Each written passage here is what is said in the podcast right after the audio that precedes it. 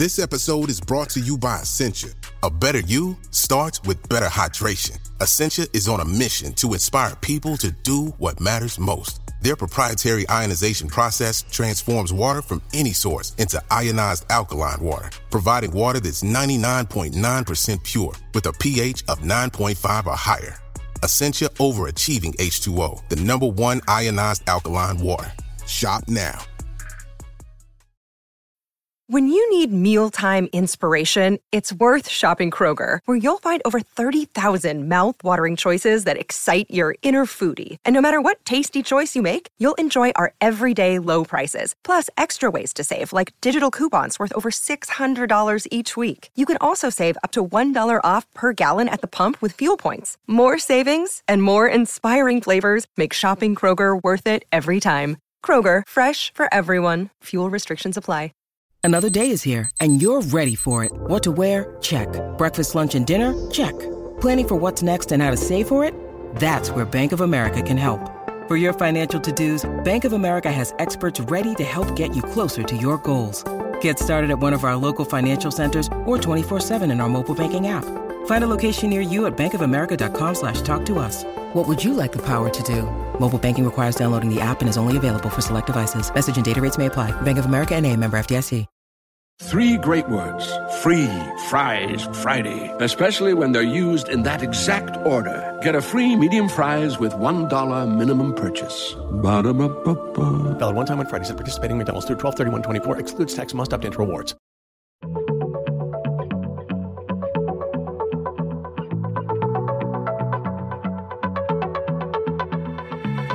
Hello and welcome to Radio Astronomy, the podcast from the makers of BBC Sky at Night magazine. You can subscribe to the print edition of the magazine by visiting skyatnightmagazine.com or to our digital edition by visiting iTunes or Google Play. At the end of September 2022, NASA will attempt to make a spacecraft do something that they normally spend millions of dollars to ensure it doesn't crash. The Double Asteroid Redirection Test, or DART for short, launched back on the 24th of November 2021, with the goal of purposefully crashing into an asteroid to see how prepared we'd be if we ever needed to protect Earth from a potentially hazardous space rock. Ahead of the impact, we spoke with Nancy Chabot, the mission's coordination lead from the Johns Hopkins Applied Physics Laboratory. Hello, Nancy. Uh, thank you very much for taking the time to join us today. First, can you just tell me a bit more about what the DART mission actually is? The DART mission is a very exciting first step for planetary defense. It's a NASA mission that's built and managed by the Johns Hopkins Applied Physics Lab, and it is purposely crashing a spacecraft into an asteroid to change the motion of that asteroid slightly in space. It's important to say straight up this asteroid is not a threat to the Earth. That's the target for DART's test. This is just a test, it's just this first step. But it's an important first step to potentially prevent asteroids from hitting the Earth in the future. And what are the mission's main goals? The main goal of the DART mission is to test out a technology called kinetic impact technology, which is a fancy way of saying crashing the spacecraft into the asteroid to move it slightly. This is thought to be the most mature way to potentially deflect an asteroid if one was ever discovered to be on the course with hitting the Earth. It's never been tested in space before. DART is the first mission to take this step. It's a pretty straightforward concept just go run a little small spacecraft into a much larger asteroid. This is about deflection, not disruption. We're not blowing up the asteroid. We're not trying to make more pieces of the asteroid than we had before.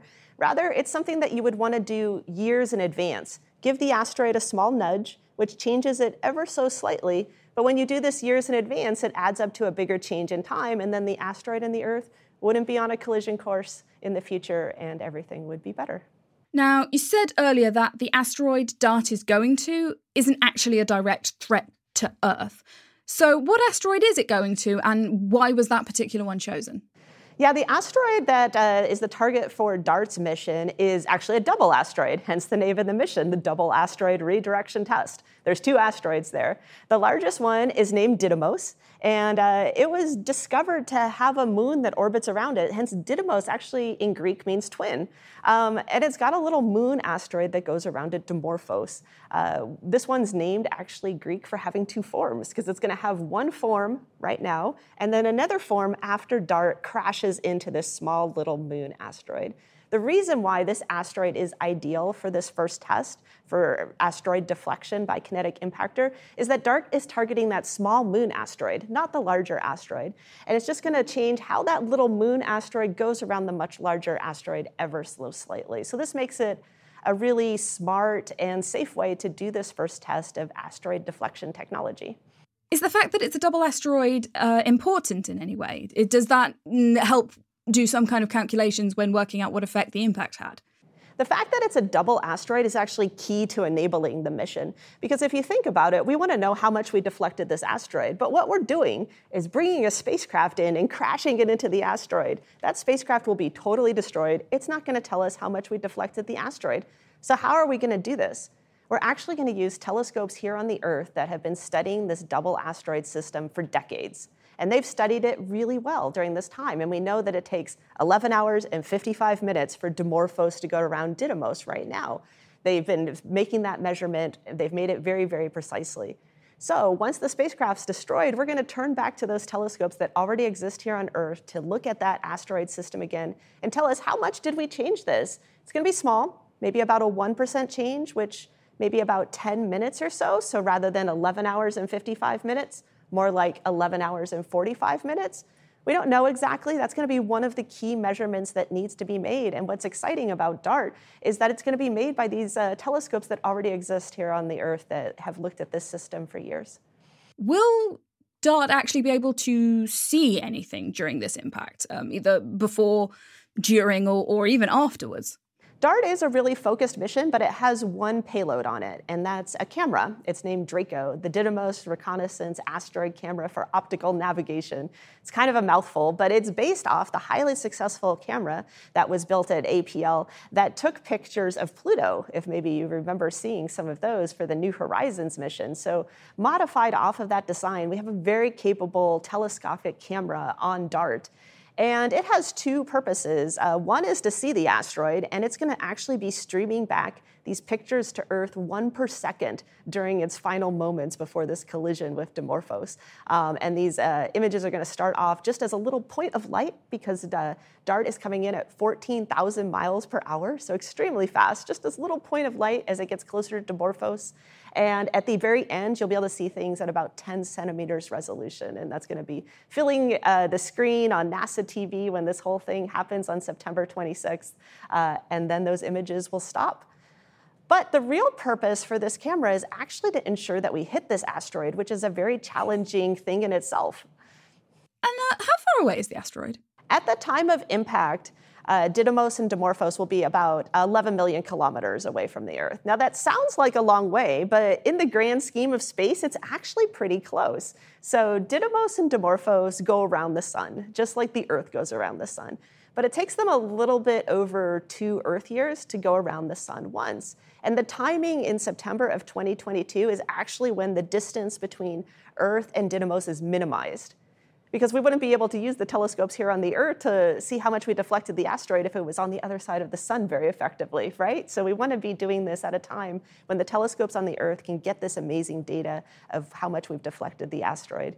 And that's uh, so at the time it'll be 11 million kilometers, very safe, but really great for getting some amazing telescopic data and figuring out how much we deflected the asteroid. So, will NASA actually be streaming those images from DART back live as it's crashing, or will they not appear to the public until afterwards? The plan is to share this whole event of DART's Kinetic Impact event uh, live on NASA TV on September 26th. Uh, it's at 7:14 p.m. Eastern Daylight Time over here and uh, where we are at the Johns Hopkins Applied Physics Lab, uh, and it's it's really going to be a historic event. Uh, the images as they come back from Draco are going to be shown there, and uh, we'll all get to witness this event together. Now, you mentioned a couple of times that there are telescopic observations happening back here on Earth. Um, but what actually is this going to achieve and, and what telescopes are involved? Well, we've got a really long list of telescopes around the world, so I won't uh, necessarily go into all the fine details there. But one of the fundamental measurements that they're making is uh, called this light curve measurement. And that's because, as seen from Earth, uh, you can't actually resolve Dimorphos from Didymos. It just looks like a single point of light. So the reason that we know there's two asteroids there is because that brightness changes with time. And so what they do is they measure the brightness of this asteroid, double asteroid system, very, very precisely. And that's how you know that right now this period is 11 hours and 55 minutes. And so doing that same measurement is going to be one of the key things. That said, uh, also radar facilities are going to go take a look. Um, we've got some space-based capabilities. Hubble and uh, James Webb Space Telescope are also going to be turning their gaze to, to see what happens, as well as every other facility. We really are welcoming and encouraging um, to maximize what we learn from this test that is our first for asteroid deflection. Is there any chance that people using home telescopes might be able to see anything? So, the telescopes that we're going to use in order to make this very sensitive, precise measurement of how much we've deflected the asteroid um, have to be state of the art facilities, and the precision that you need to do that measurement is very, very high. That said, the distance between uh, Didymos and the Earth is minimized during this time of the fall of 2022. And so, if you have a backyard telescope equipped with a CCD camera or other imaging system, you can turn your gaze towards that sky and you might be able to capture an image of where Didymos is relative in the sky, relative to the star fields that are out there. So, definitely encourage people to give that a try if you've got that equipment at home.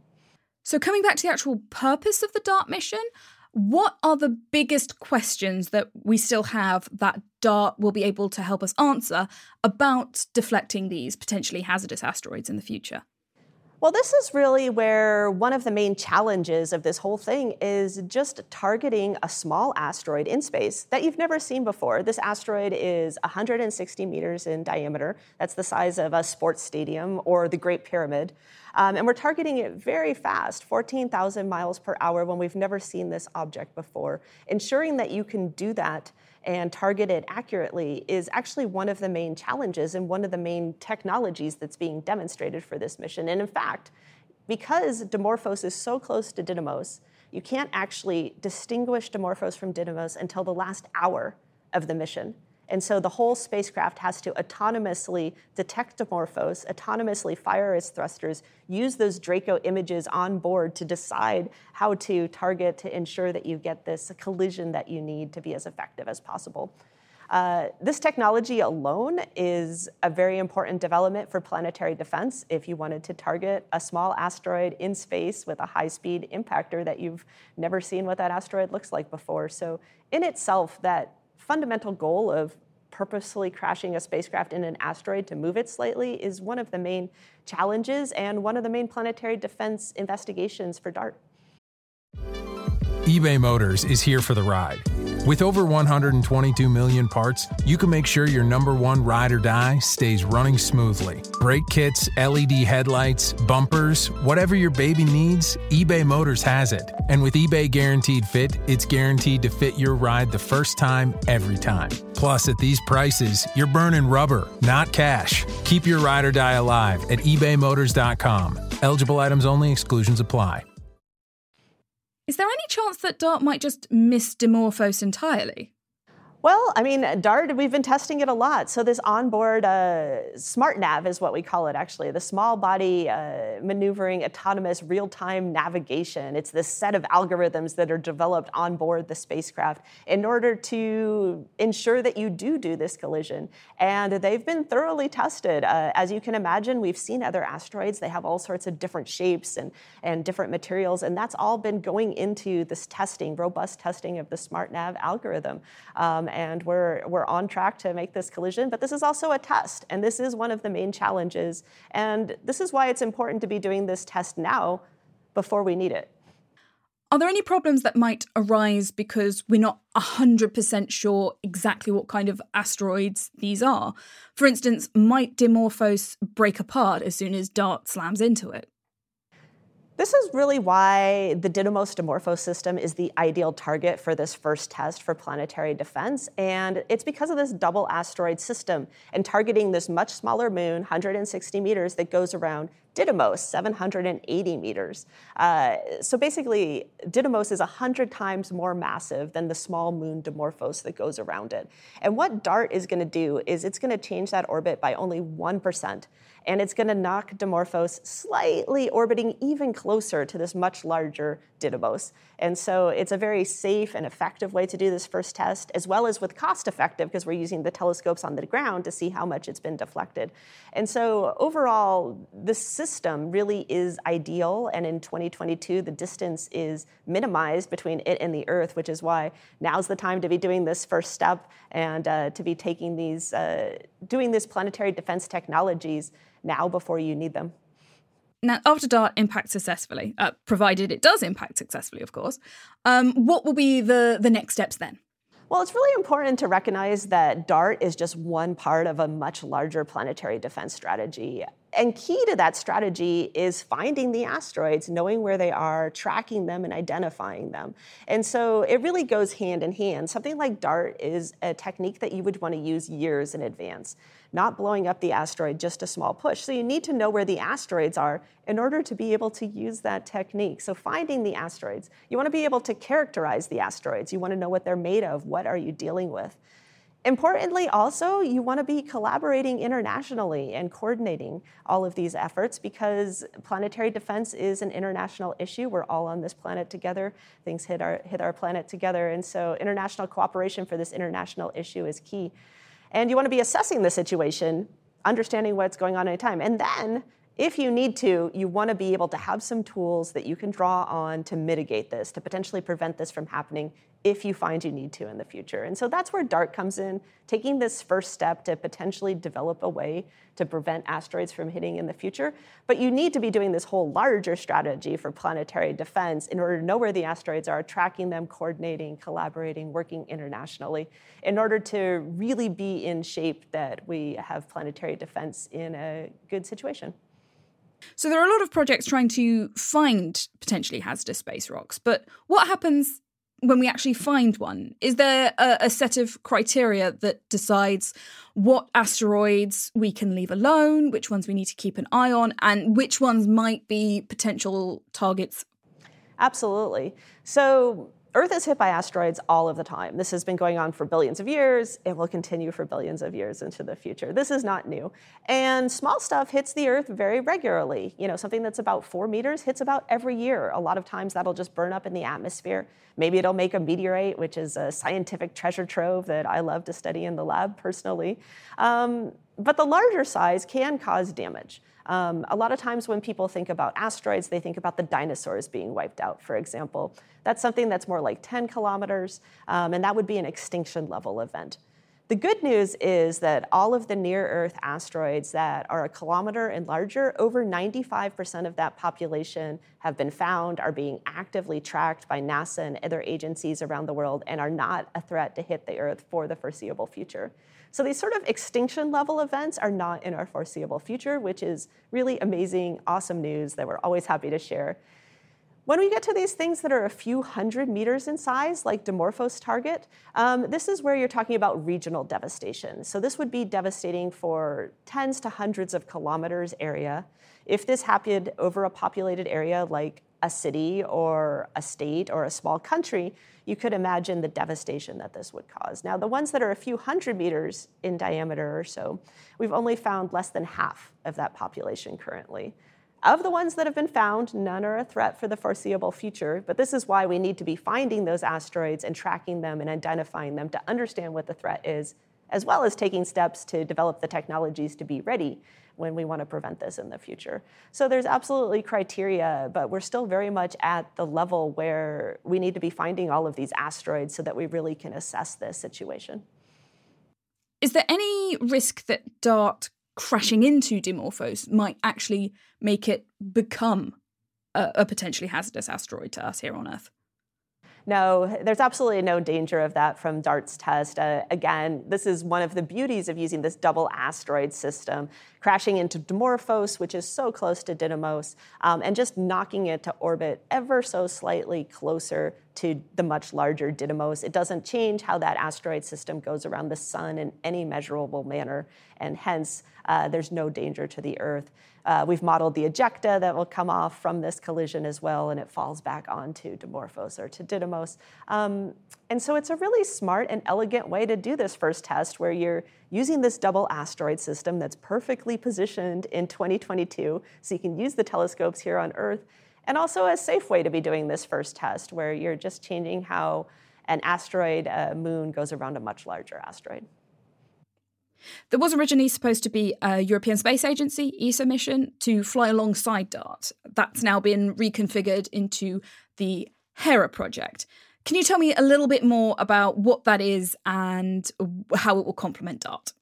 The DART and Hera collaboration is really fantastic. We've got measure- members of the Hera team actively participating in DART right now, and we're very excited that both of these missions are on track to fly um, because together they will accomplish much more for planetary defense than anyone will do on their own. So DART impacts in September 26th of 2022 this year. Yeah, so Hera rides in the Didymos Dimorphos system in 2026, and it will orbit that system and it'll stay there. So this is very exciting compared to DART, which just has one focus, crashes into the moon Dimorphos, but Hera will stay.